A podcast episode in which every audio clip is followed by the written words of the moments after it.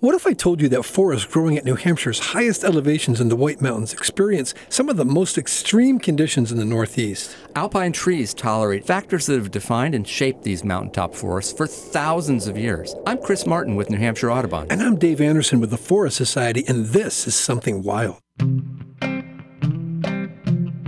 Let's look at four factors that push life to its limits. Number one is cold air. Cold air holds less moisture than warm air. The thick, waxy coating on green conifer needles is a specific adaptation to avoid drying out. Hardwoods like beech, maple, and yellow birch are all hardy at lower elevations, but drying caused by extreme cold effectively removes them from the mix as you go up. The stunted miniature forests growing just below tree line include red spruce, balsam fir, and black spruce. These twisted, contorted trees are known as Krummholz, or bentwood in German. You might find pockets of heartleaf paper birch in the hollows insulated by deep snow. Speaking of which, Number two is deep snow. Snow accumulating 8 to 10 feet on the upper slopes means white mountain hikers are at the level of the lower canopy branches. The trees themselves are up to their waists in snow. Pistol butt trunks occur on the steepest mountain slopes. Wait, where... wait, pistol butt? What? Is that a thing? Sure is.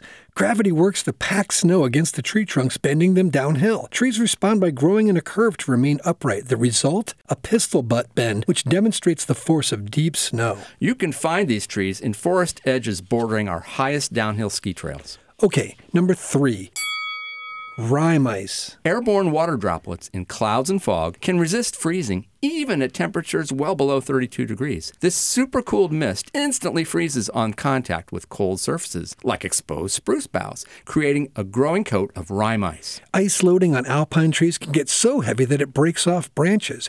Winter ice pruning removes the growth on the sides of the trees facing into the wind, causing what's often known as a flag tree. And on a flag tree, the downwind side is the only part with healthy, undamaged new growth, looking just like a flag on a flagpole. Number four, it wouldn't be the White Mountains without high winds. Prevailing winter winds scour snow from western slopes and dump it over the ridge onto eastern slopes, where it can get really deep. Trees partially or entirely buried in snow survive better than those that protrude above the snowpack. That's why the trees are taller in the bowls and ravines of the eastern slopes, bringing us to factor number five thin soil. Hold on. My script says four factors. Well, okay, but I just thought of another one ah. thin soil. At high altitude, the soil is usually just a thin veneer of organic matter. Leaves and needles decaying slowly in cold conditions to form humus, stretched over and between exposed granite. So I'm guessing the trees growing on this thin soil are kind of just hanging on? Exactly. The trees rock back and forth in the wind, breaking their fine feeder roots, and as they grow taller, their canopy area exceeds the roots that anchor them, which brings me to number six. Another one? The fir wave phenomenon. That's the dieback of spruce and fir trees on the upper slopes that occurs as a kind of wave found only in the northern Appalachians and in the mountains in northern Japan. As the trees exposed to prevailing winds die, they expose more trees behind them.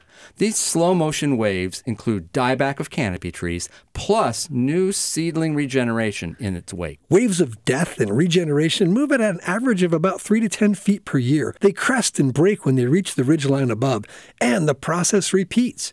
Ecologist Peter Marchand says in his book North Woods that fir waves rejuvenate the crowding aging forest by releasing nutrients and admitting sunlight to areas too moist for fires and too cold for insects. And one more thing it's hard to know what effects climate change will have on these high elevation forests. Shorter winters?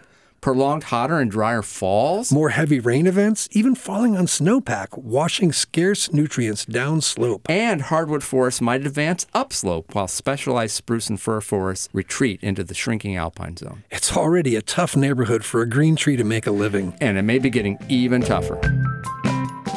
Something Wild is a partnership of New Hampshire Audubon, the Forest Society, and NHPR. I say Appalachian. We'll say it. No, I say Appalachian. I always say Appalachian. So what should I say?